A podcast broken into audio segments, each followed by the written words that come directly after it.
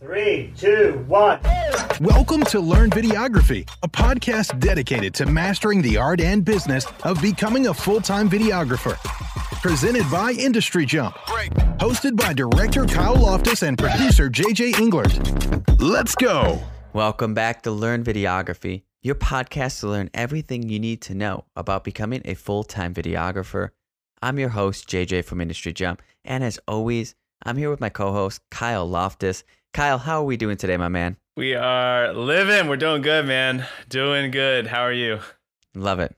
We're doing all right. You know, we're uh, getting hit with the Orange County fires at the moment, so yeah. uh, those are those are not great. But otherwise, in the world of the film industry, things are good. Industry Jump is doing fantastic. So I am stoked to have all of you back for another episode of Learn Videography.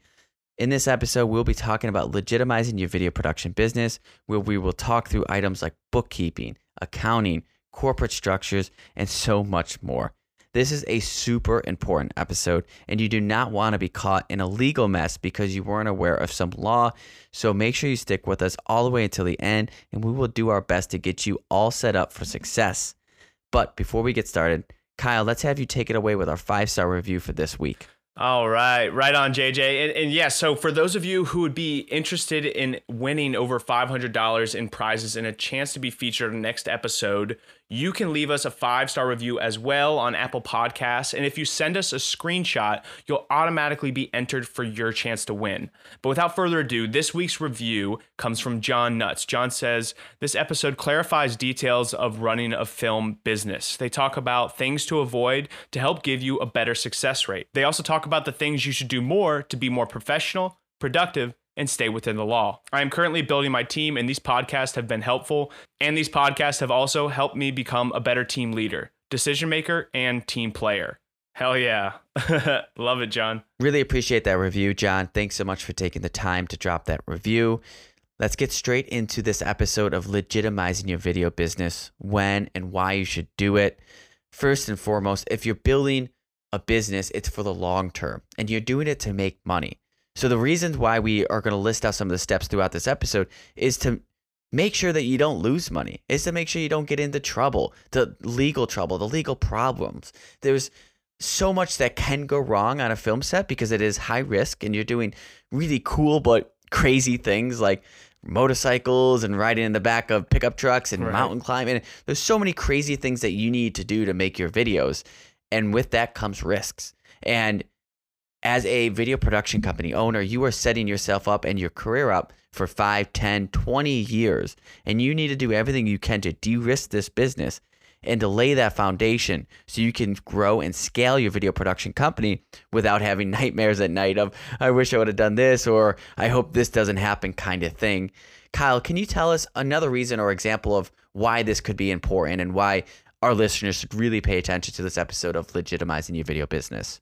Yeah, yeah. I mean, absolutely. You know, for example, myself, you know, when I first got started in my career here down in Orlando, Florida, I was doing predominantly a lot of a lot of weddings as well as uh, corporate work. And for instance, weddings a big thing with that, especially you know down here in Florida, we've got a lot of very expensive uh, properties. Just to to step on the property as a vendor, you know, you have to be a legitimate business, and not just be a legitimate business. You have to at least have general liability insurance. You know, somewhere between one to three million dollars of protection. And so, you know, it, it's so important to legitimize your business because there's so much clientele that you could be missing out on, so many locations that you might not be able to access or utilize for your productions just because you're not a legitimate business. You know, talking about times for me now, you know, uh, a lot of times I go up and shoot in Atlanta, and a lot of the locations up there, you know, require again general liability, and they uh, they have to be a legitimate business. And I wouldn't be able to go up there and use these locations to shoot these music videos if I didn't have these things. You know, if I wasn't a legitimate business. And so that's why you know it's it's so important that you're you're taking this step, uh, you know, to really scale up and improve your business. Yeah. And one of the first ways to legitimize your business is through corporate structures. We have LLCs, we have DBAs, we have sole proprietors, we have S Corps, and there's other corporation structures as well. As a general disclaimer, Kyle and I are not lawyers. We cannot give you legal advice, but we are definitely going to outline what we understand and know as filmmakers and what we've used for our production companies, starting with a DBA. So a DBA means doing business as. And this is a really great and cost effective way for those that are just getting started, but they want to incorporate some kind of business name. So, for example, that videographer that maybe does, you know, not even uh, paid projects that's just doing free projects or just starting to do paid projects, I think DBA would be a really great business structure because it's very cheap to do. And then you can start to operate under that business name for the first time. So, for example, uh, in the early days, uh, when I was just getting started, I used the DBA of Collab 6 as my production company, right? So, Collab 6 was my production company. I could legally go by that and all of the contracts that I used. I was able to set up a bank account for that DBA, which was Collab 6, and I was able to process all of my business documents through that business name, even though I didn't have any kind of corporate protection. So, what I mean by that is with a DBA, you don't actually have corporate protection like an LLC or other corporate structures you would have, because in this sense, it's just you're doing business as another name.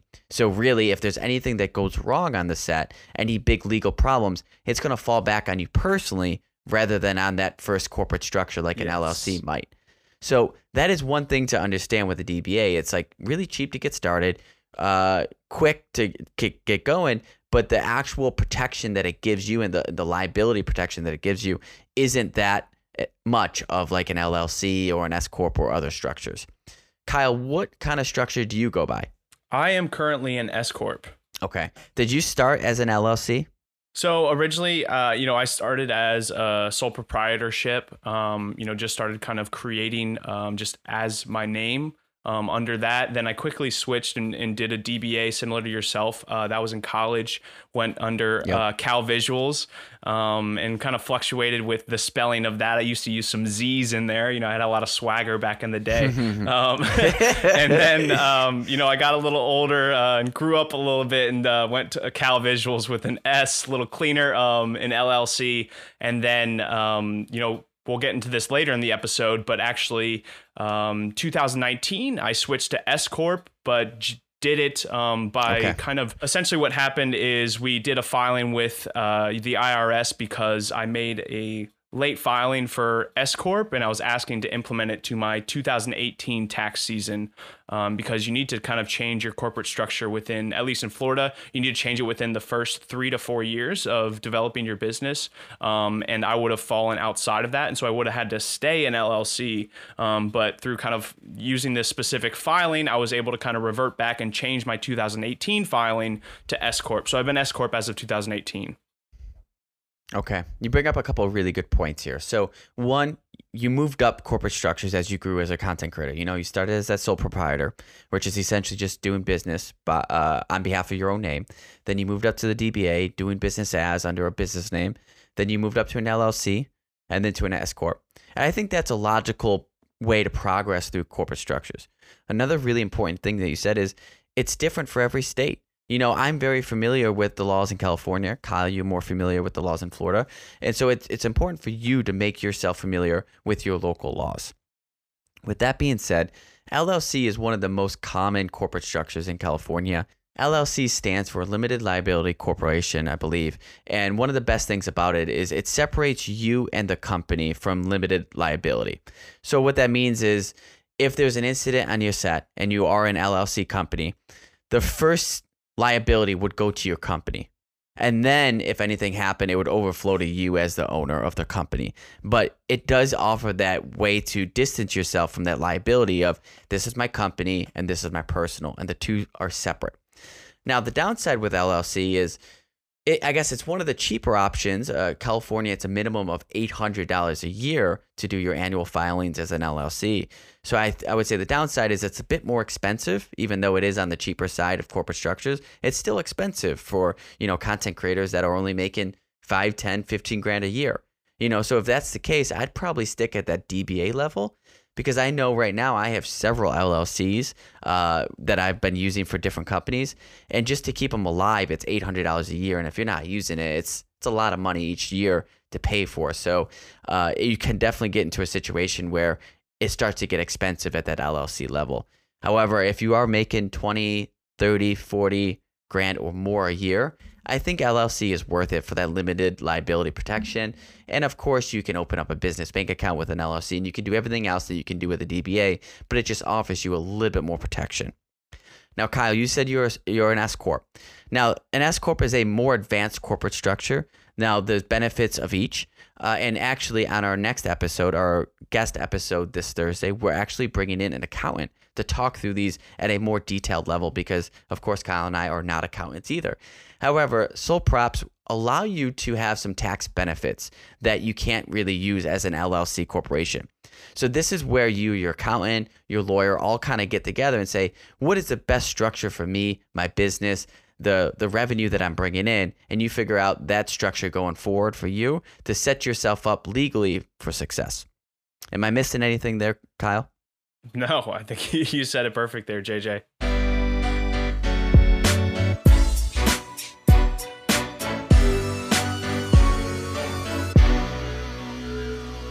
All right, y'all. It is time for our ad break of the day. Today is brought to you by our season sponsor, the one, the only Epidemic Sound.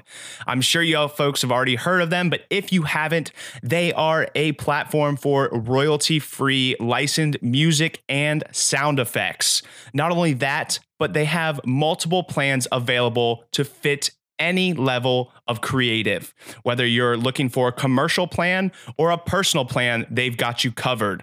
With the personal plan starting at only $15 a month, you get access to over 30,000 songs refreshed weekly and over 60,000 sound effects. Not only this, but your content is still cleared to use even if you cancel your subscription.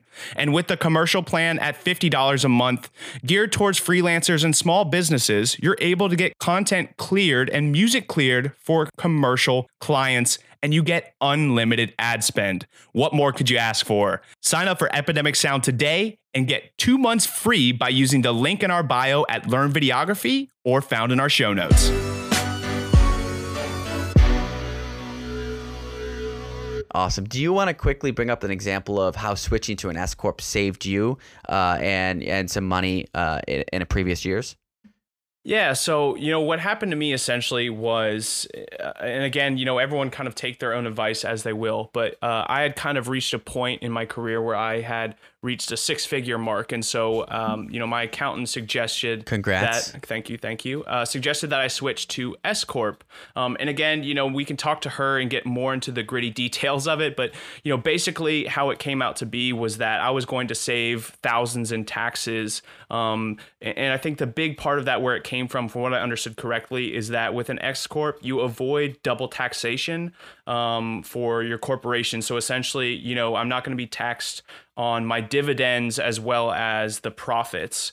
Um, so there's just ways where it kind of again it saves you on taxes. Um, again, I think I'll let our accountant get into the gritty details of that. But you know, had I not had an accountant and had she not kind of pointed this out to me um, and i was still an uh, llc with that amount of money i was bringing in again here in florida specifically i would actually be losing out on a ton of money simply because i'd be giving so much away in taxes yeah fantastic yeah it's again, it knowledge is power. And if you work with an accountant, I know they're expensive. I know that's not where you want to spend your money. But if you just work with an accountant to figure out what your business is and where your trajectory for your business is going, they can make sure that you're on the right path, that you can save as much money as possible.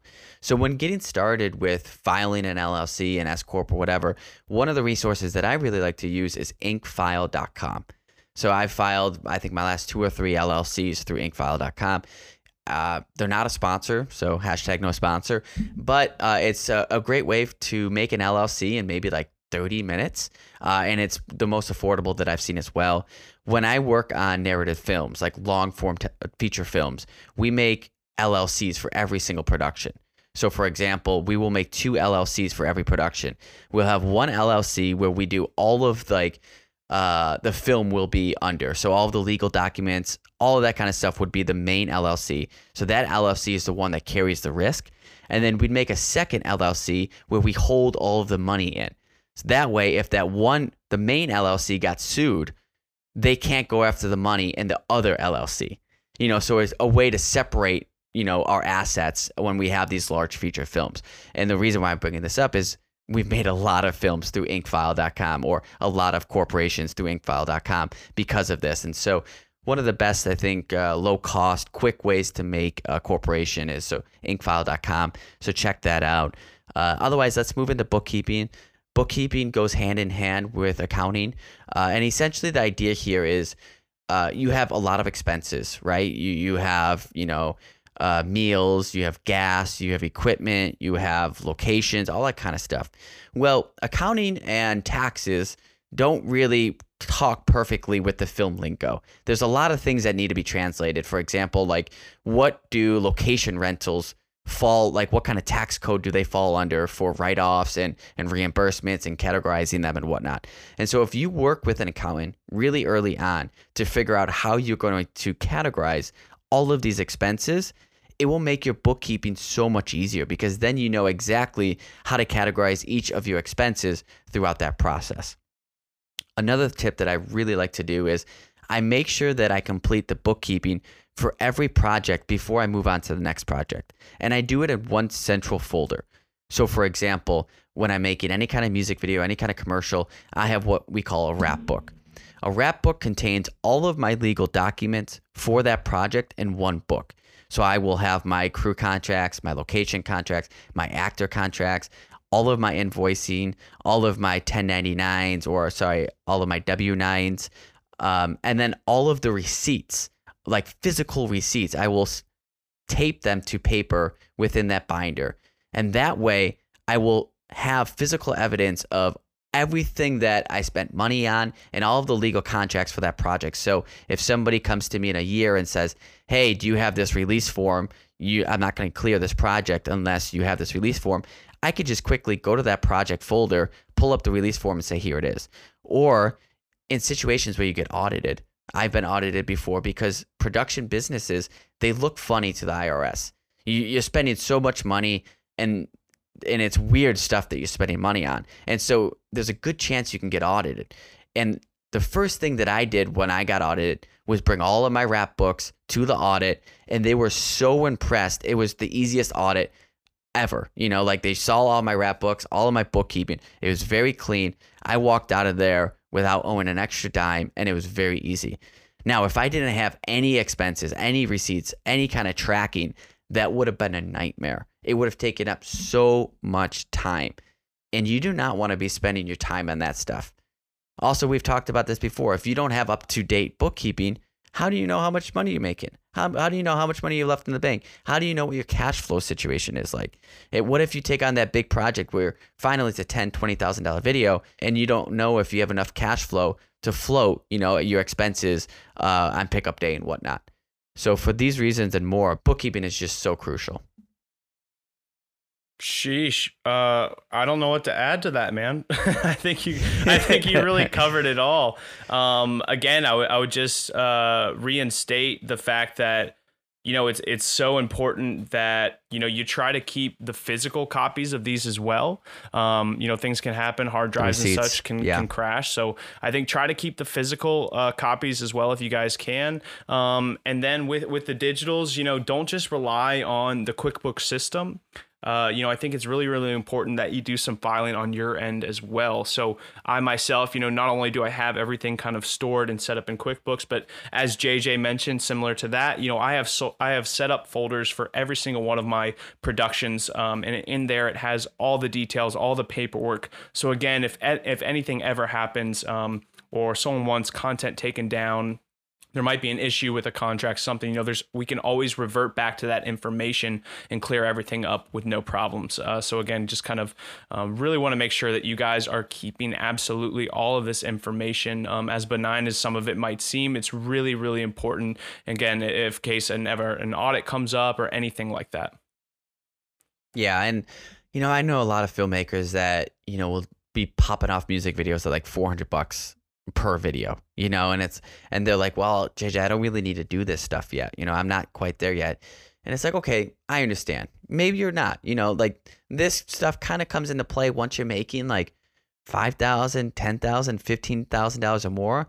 But if if you are making that level of money, you definitely need to start doing it. And I think it's just good practice to start do it doing it in the early days as well. So as you grow, that's just one more system you have in place to make that growth easier on you so you can continue to focus on your clients and the creative rather than trying to put together a bookkeeping system last minute and then retroactivating or going back and trying to tag all of the previous expenses for the last six months.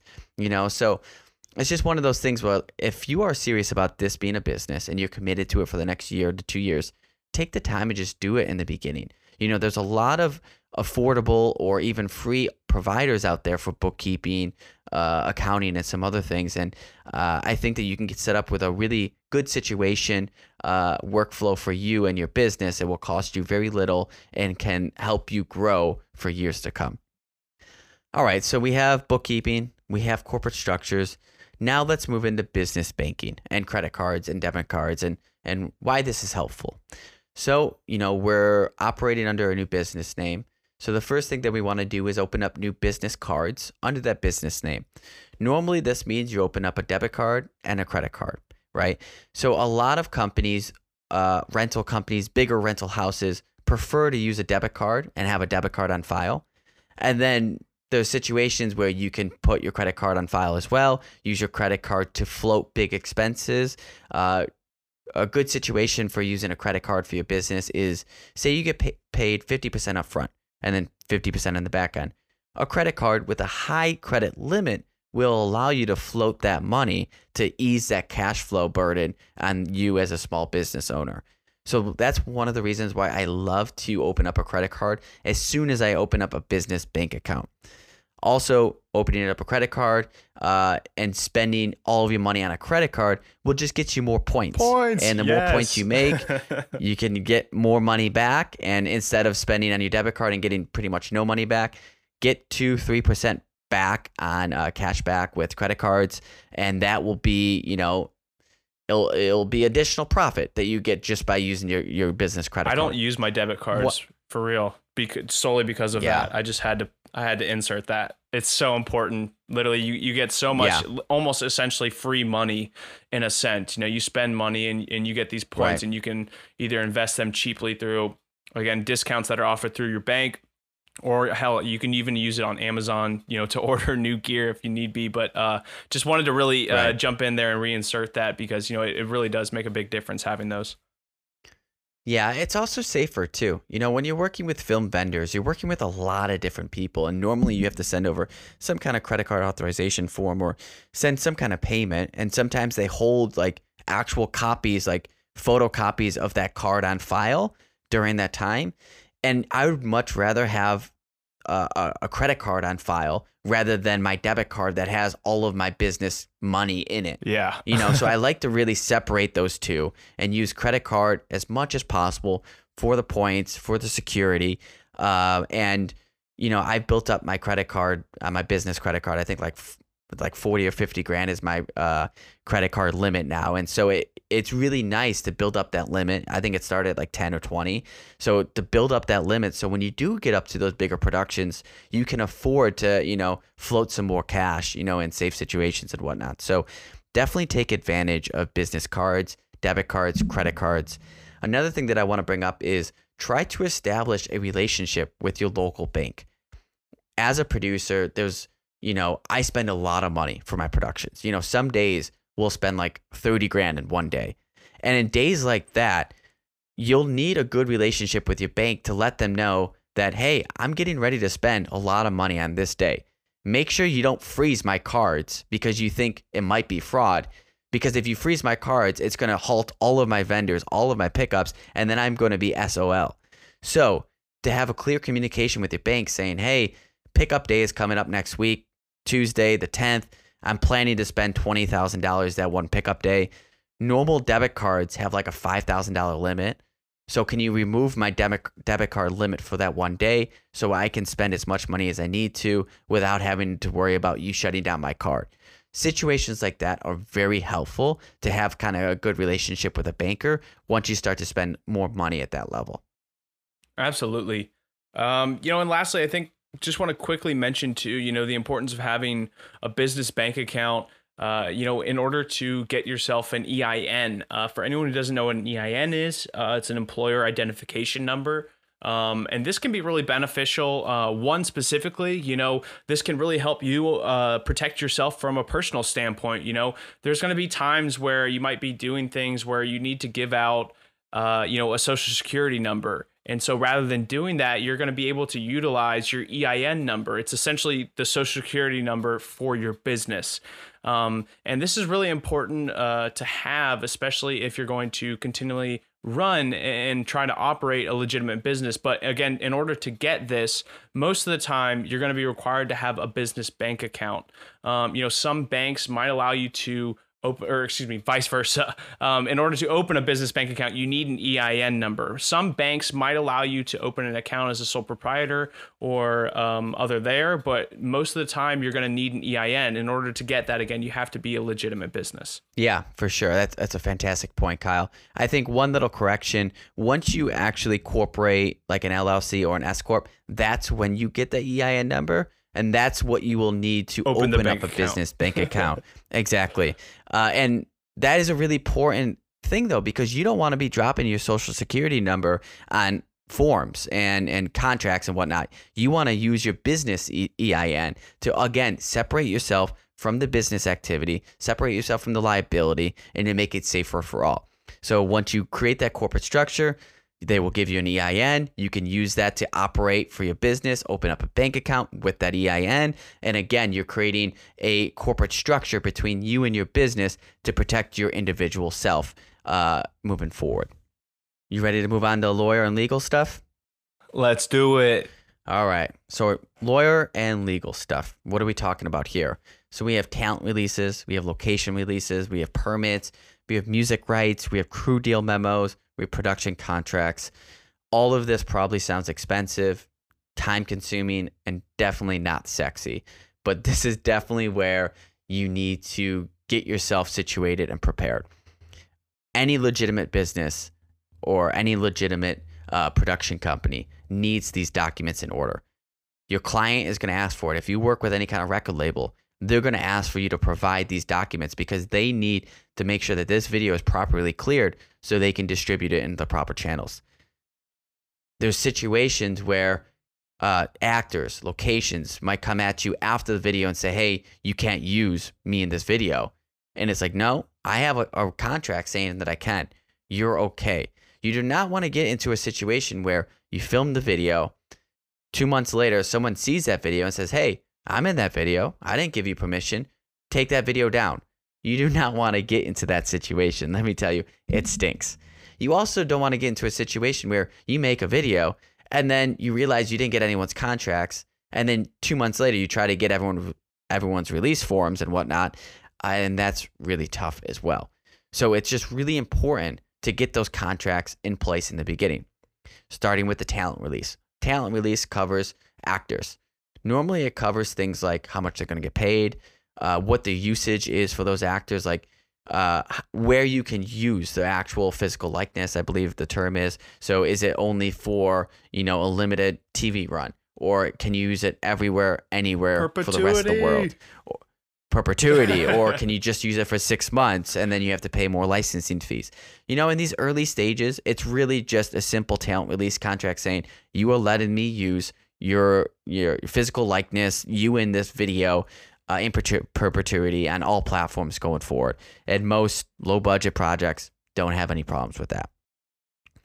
Am I missing anything with the talent release, Kyle, before we move on to locations? No, I mean, again, it's just, uh, guys, I mean, maybe when you're on these smaller projects, again, as you mentioned earlier, JJ, like $400, $600 projects, maybe you can consider skipping out on this again if it's like close friends or family but you know i highly highly encourage that you don't yeah. skip these steps. Again it might seem uh, again super benign but something can happen where you create an incredible video and maybe it gets hundreds and thousands of views but then maybe someone that was in that video or millions. or millions and someone in that video you know 2 or 3 years later they decide to change up their image you know, and they don't want their their image to be shown in that portrayed in that way anymore. Well, you know, if you don't have that talent release, you got to take that video down. You know, you can't use that as a portfolio piece anymore. You're kind of you know you're dead in the water Yep. with that with that project. So again, as as benign and as small as it might seem, these things make a huge difference. So don't don't skip these steps.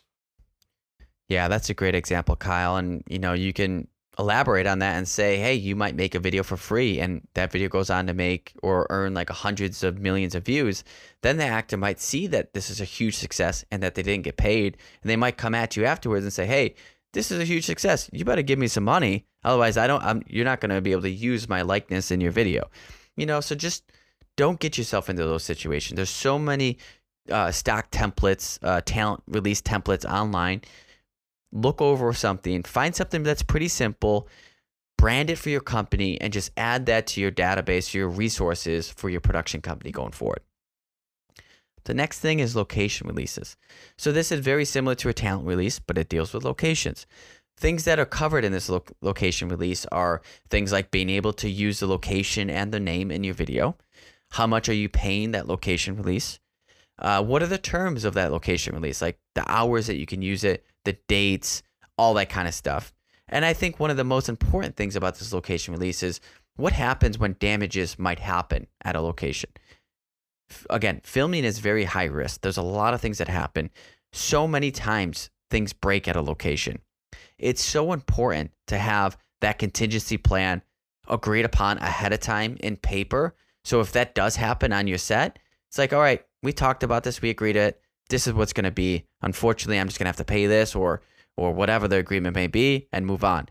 Or if you don't have those conversations, then you might put yourself and your production in a really bad spot where the location owner just says, "No, get out now, never come back," or you know, pay me four thousand dollars for this or whatnot. Who knows? But if you do this location release ahead of time, not only will you show the location owner that you're serious, that you're professional, and that they can expect a professional production coming to the product to their home or the location, but it also says that hey, these are the situations, these are the guidelines that you and I are both agreeing to. So there's going to be no surprises. And no surprises is really good when you're running a video production business. So definitely try to use location releases for all of your videos. Uh, and normally it's pretty simple. You just have a couple locations. So you get that done. You, as soon as you lock in that location, you send over that location release.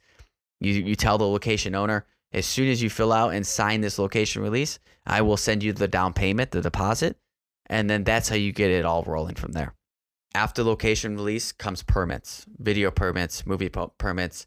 Uh, we've talked about this a lot in previous episodes. It's just one of those things where you want to have it, uh, or at least be aware of that if you need it or if you don't need it, and to have that conversation with your clients. For so, for an example that we used earlier on, uh, if you have a thousand dollar video, you're you're working with this client and you're going to be shooting in downtown Chicago, right? Uh, the video calls for just someone walking on the streets of downtown Chicago. So you're just like, all right, well, this is a cool street. Artists show up here at this time and we'll film this. Well, what happens if you show up here at this time? The client is all ready. You go to shoot the first frame of the video, and cops come over and say, hey, you can't shoot here. Where's your permit? The last thing that you want to say is, I don't have a permit because the client is going to look at you and say, bro, really?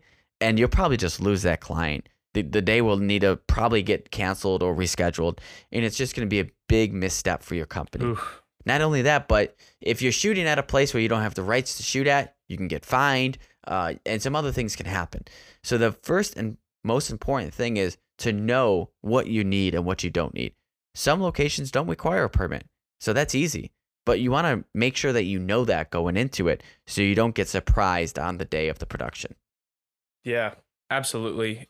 Just really, really be mindful of these things, you know, and, again, we we've talked about it in earlier episodes too, you know, kind of know the rules uh, so you can know when and where to break them. And this is part of where that communication process with the client comes in into play, you know, being aware and just kind of discussing things ahead of time. For me, you know, I can speak of an example. I did a commercial project uh, three or four years ago for these um, electric surfboards, um, electric surfboard company, and you know we were going to do this four day tour to different locations in florida miami beach um, fort myers fort lauderdale uh, st pete um, and one other beach i'm, I'm forgetting uh, cocoa beach there we go um, and so we were going to do this multi-day tour um, and part of the discussion was getting permits or not to shoot on the beaches.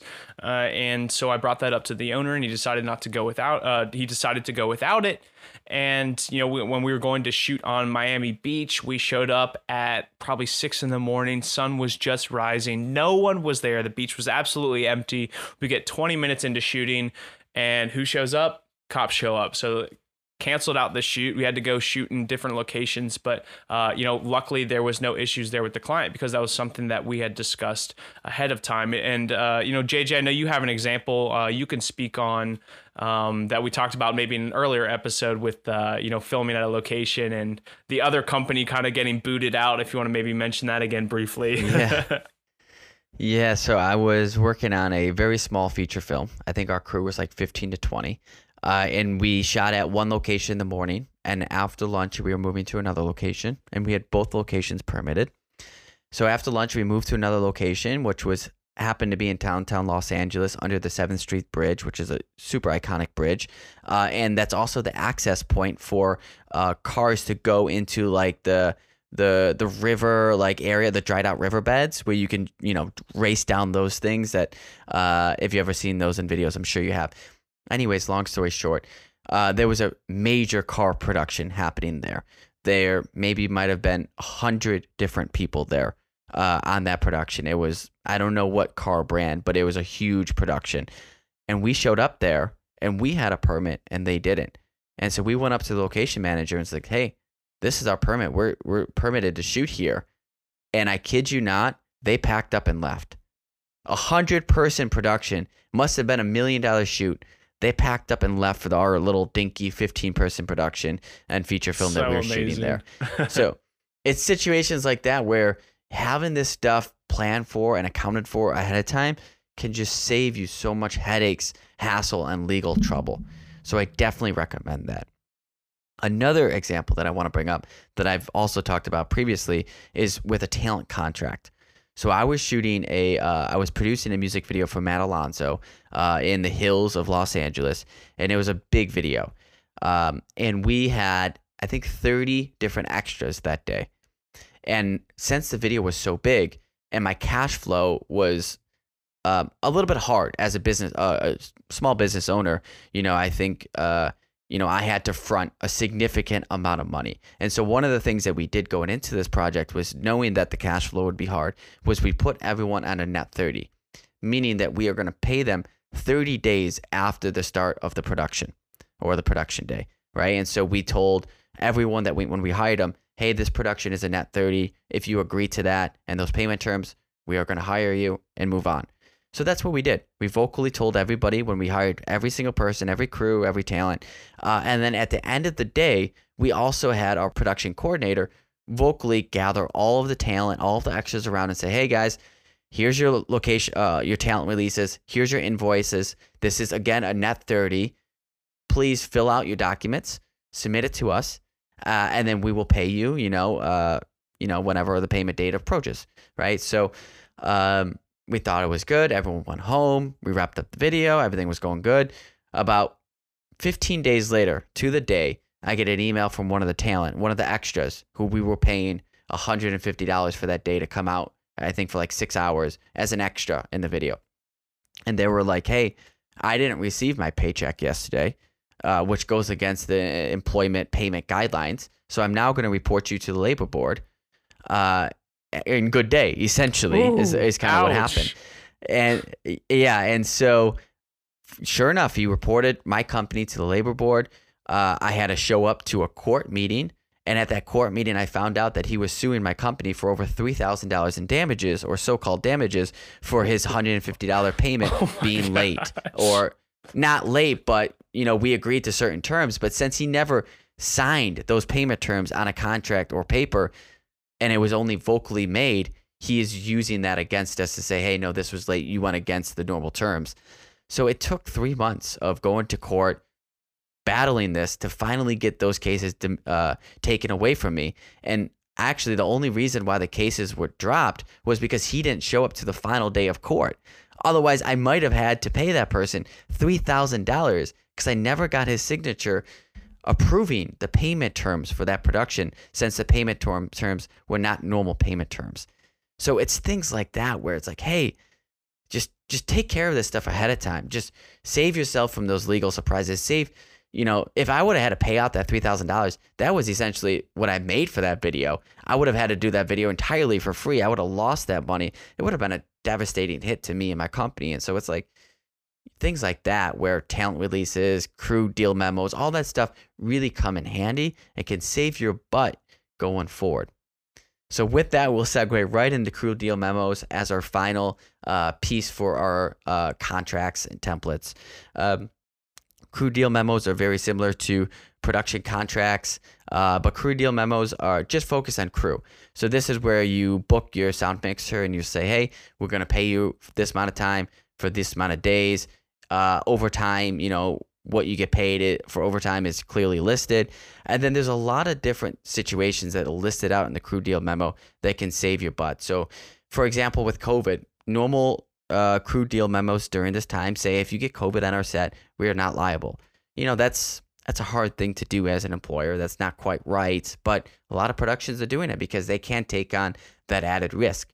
And there's a lot of other clauses within a crew deal memo that pretty much say, hey, if you do this on our set, we're not liable. If you do this on our set, we're not liable, which essentially saves you from a lot of liability should something happen in your set that is outside of the scope uh, that you don't have to cover because they previously agreed to it before stepping on your set.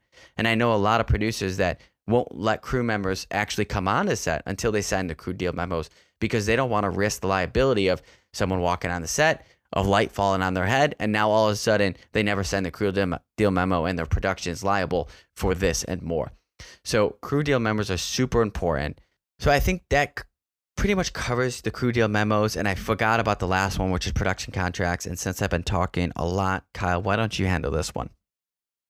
Yeah, so you know, utilizing production contracts are you know really really important to have these agreements built out and, and, you know set in place, especially you know when we're talking about building something out with you know a client for a full production. You know, making sure that everything is talked about and not only talked about but communicated and written down. So again, when we're reverting or if an issue ever comes into play, um, or say, you know, maybe we're getting way past what is seemed as the deemed hours to complete a production.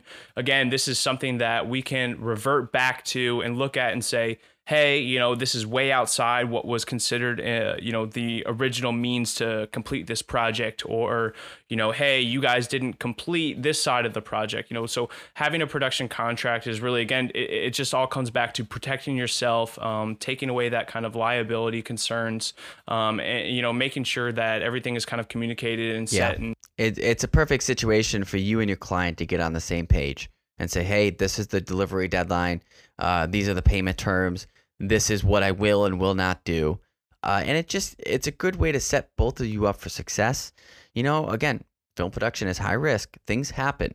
You want to make sure that you're taken care of and then the, the client is treated professionally as well. So just in case something arises, it's not like you'll lose that client. It's like, hey, this is what we agreed to. This is the contract, and this is how we're going to operate going forward. And it, and it's a smoother experience because unfortunately things happen. Yeah, and I think again with that you know i think one of the big things to note you know when building out production contracts speaking from a video production business's standpoint you know one of the really important parts of having this and one of the things i make sure to implement into every single one of my contracts is even if the client wants exclusivity to the content i want to make sure that i at least have the written permission through the contract and consent to use it to promote and and build my business. Again you know so production contracts again that can come into the case where you might have a lot of times where you're doing say for instance corporate work. A lot of corporate work they might be requiring you to sign ndas they might be wanting you to kind of keep you know the work quiet and not be pushing it out. And that can prevent you from getting a lot of new and great business as a video production company you know? So having a production contract being able to write something like that into your contract can really again just protect you keep you safe but allow you to utilize this content to again you know promote and generate uh, more business for your video production business yeah great point i'm glad you brought that up why don't we segue into protecting your business with insurance? Now, we're just going to do a quick overview on this because we previously covered this in depth in one of our previous episodes, which I believe was the the booking crew, vendors, gear, and everything else episode, where we talked about all the different types of insurance that you can have. Uh, but just a quick overview and refresher.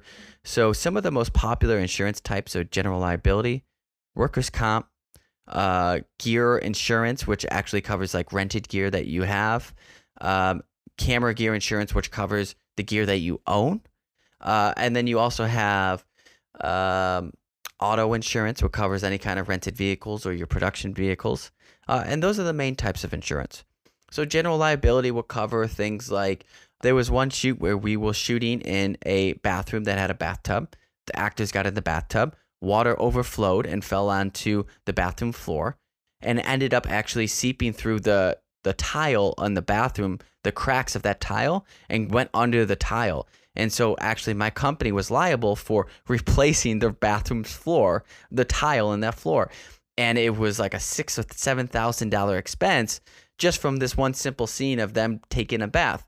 But luckily I had general liability insurance. General liability covered everything, and I didn't have to pay a dime outside of what I normally pay for insurance on an annual policy. Hey. So that is a situation where I was really well covered. There was another situation where uh, we were uh, on a feature film set. We had our key grip driving the grip truck to set, and that key grip was driving along the street, and a tree branch knocked the roof off of the grip truck What? because the tree branch was hanging too low. And so I, as the producer of this feature film, the grip truck shows up to set and has a huge hole in the top of the roof of the grip truck and says we have a problem. Luckily, we had insurance, we had auto insurance, we had to pay a $2,500 deductible, but it saved us from a $10,000 repair. Situations like that happen. That's why we carry this insurance. Workers' comp insurance actually covers someone getting injured on your set. So, in a situation where I was filming another feature film, our actress was uh, doing a bedroom scene where uh, her and the co lead were making out on a bed. Uh, and she actually ended up hitting the back of her head on uh, the back uh, bed frame and ended up actually having uh, really bad back and neck problems because of it. And so she had to go to um, like support help uh, for like three or six months to like work through all of the problems that she, you know, the health problems that she had because of being doing this scene on our set. And workers' comp paid for all of that, for all of the rehab, paid for everything. We just needed to file a claim with workers' comp, pay our uh, deductible if we had any. I don't remember, and they covered all of those medical expenses. So simple things like that, where you're just filming a simple bedroom scene, things happen, people get hurt, and workers' comp covers you from there. Kyle, what kind of insurance do you have for your own camera gear? Yeah, you know, so I, I make sure to have protection for my camera gear. I specifically have um, I, I use two different forms, I guess, for protection, if you will. So I've, you know, Hiscox insurance, um, and that uh, is general liability, but it's also covers, uh, you know, insurance for my gear um, at my home office location. Um, and, and so I have protection there, but I also use Athos. Athos is a, a great insurance um, company, if anyone hasn't heard of them. Um, Love them. and I use them um, for production insurance um, for very um, shorter, quick productions where I just need a specific coverage for that. And I also use it for um, covering my gear um, when I'm traveling and going to outside production. So again, if I'm not using my own studio or filming at my home office, and someone stole from me or my gear got you know damaged, um, something like that. I wouldn't be covered under that Hiscox uh, insurance. So I would need a different insurance. And so that's what I use Athos for. Um, and one of the great things about the company that I love is you can actually even get insurance coverage for, uh, you know, it's, it's an additional fee, but you can get coverage for even if you leave your car unlocked. Um, you know, so you can really, really protect yourself here um, and make sure that, you know, again, if you are to get, get your gear stolen or severe damage to it um, from an act of God, maybe a, a fire or again, again, something I have to, to fear here in Florida is hurricanes. You know, a hurricane breaks out, um, destroys the gear. This is going to protect me. And this can, you know, again, if something was to happen I lose, you know, $35,000 worth of gear, well, this insurance is going to help protect me and allow me to, uh, you know, be able to get that money so I can kind of reacquire the gear I need to continue running my video production business without having to suffer any cost personally. Yeah. The moment where you invest 10, 15, 20 grand into gear is definitely the moment you need insurance on that gear because things happen. You can drop a lens and shatter a lens and be out two to three grand. You know, things happen. You need to protect yourself. And again, you just you want that uh, that weight lifted off your shoulders. You don't want to show up to set and say, "Oh man, I, I hope no one gets injured or no one drops anything today because I will lose thousands of dollars." You don't want to do that. You you're again, you're creative. You're doing this because you want to have fun. You want to build a big successful business. And insurance and doing all these proper steps that we talked about in this episode is a really good way to lay that foundation so you can have a long lasting successful business that you can sleep like a baby at night with. Because there's plenty of shoots Kyle where as a producer going into that shoot at night I knew that I was liable in some areas cuz I wasn't able to cover it for budgetary reasons or whatever. And man I was so worried Kyle. Uh, and I just don't recommend it for our listeners for sure uh, so why don't we move into accounting and taxes? This is one of the last few categories we have for this episode.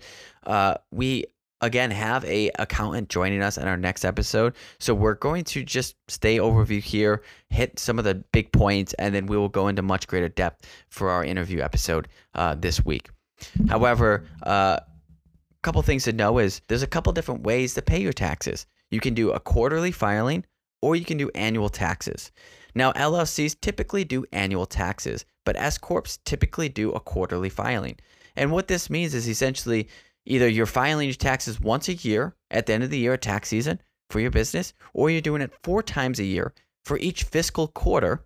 And that's when you're saying, this was my quarter uh, expenses, my income, and then this is what I owe for this quarter.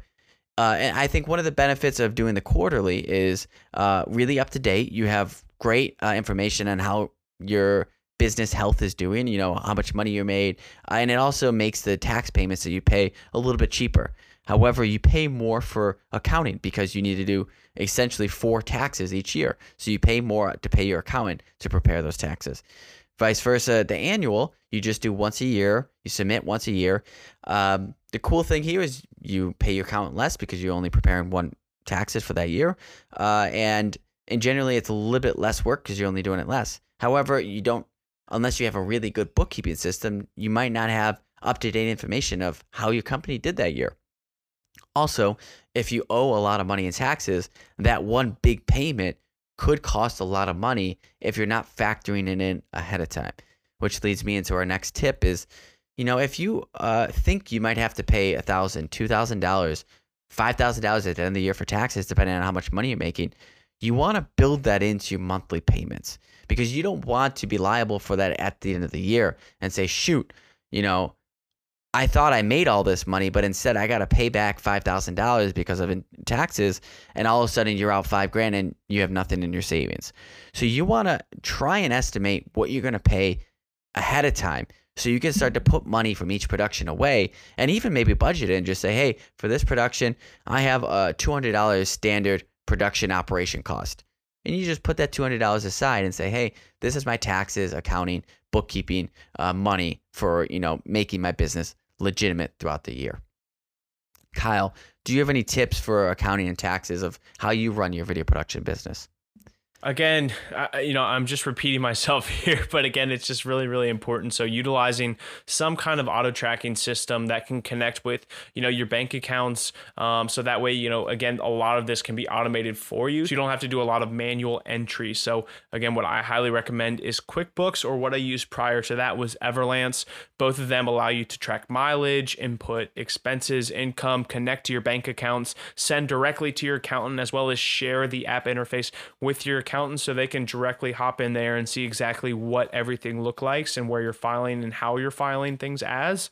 Um, and so again, this is really just going to help you save a lot of money when it comes to your taxes and filing. Again, every year, as JJ mentioned, video production companies kind of just look odd or fishy. And so, for instance, this past year, you know, I was able to save a couple extra thousand dollars in taxes simply because there was a lot of things that, you know, my accountants simply didn't know necessarily how to file it as. And so, you know, I was able to kind of help them and explain, you know, what exactly I was buying things for. And then we knew how to categorize each individual thing. Yeah.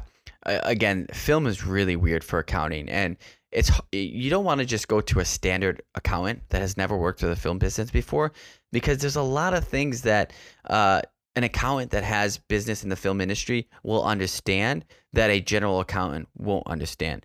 So if you can go to an accountant that has handled film businesses before, it will greatly save you it will save you a lot of time to quickly get up to speed and so your accountant just can quickly say here's how you categorize these expenses Let's get you set up in your bookkeeping system, and then you can just go from there.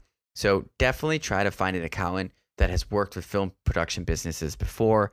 Also, you just want to know like when these important dates are. You want to know when you need to file taxes, when you need to do uh, annual reports, uh, you know, quarterly quarterly tax filings, uh, all that kind of stuff. When you need to send out 1099s for the independent contractors that you hired, or W4s for the W2s that you hired, and whatnot. So by working with a accountant, by working with a lawyer, by getting that legal situation handled from the very beginning, you can put these dates into your calendar. You can put money aside to pay for these costs. You can do up to date bookkeeping so you know your business's health. You can have the proper insurance so you don't lose any money on things that might happen or damages that might occur. And overall, you can just set up a really healthy business that you can feel really good about operating at a professional level for many years to come. So today, uh, in this episode, we're going to skip our question of the day only because our next episode for next week, we are doing an entire episode dedicated to questions of the days. And why are we doing this? Well, essentially, we're approaching the end of our first season. At, at, this point, we only have three more educational episodes left, three more weeks left, and we want to make sure that before we end this season, that all of our listeners have the questions that they need answered answered. And so this is just a dedicated time for us to collect all of the questions from our listeners, answer as much as we can, so that way we can make sure that we're leaving season one in the books with all the question answered, and all of you guys are as best set up for success as possible. So to submit a question for our next episode, as always, go to our Instagram, learn videography, send us a DM with a voice memo of including your name, where you live, and what your question is try to keep your questions uh, simple, precise, a minute or less, because we'll have a lot of questions that we got to get to. But definitely, this is your opportunity where you can get your question answered on one of our upcoming episodes of Learn Videography. But otherwise, that's all we have for today. Make sure to follow us on Instagram at Learn Videography and at Industry Jump. You can follow my co-host Kyle Loftus at Cal Visuals and myself JJ at JJ Englert. In our next episode, again, we are dedicating the entire episode to answering questions from our community. Don't miss out on that. Otherwise, that's all we have for you today. If you're not already, be sure to follow us on Instagram at Learn Videography and at Industry Jump. And you can follow my co host Kyle Loftus at Cal Visuals and myself, JJ, at JJ Englert. Otherwise, make sure to check out Industry Jump if you haven't already. It's one of the best Ooh. places to build a portfolio, gain exposure, apply yes. to jobs, work with mentors, and so much more. I hope y'all enjoy this episode, learn from this episode, and legitimize legit. your business from this episode. Woo. Let's go.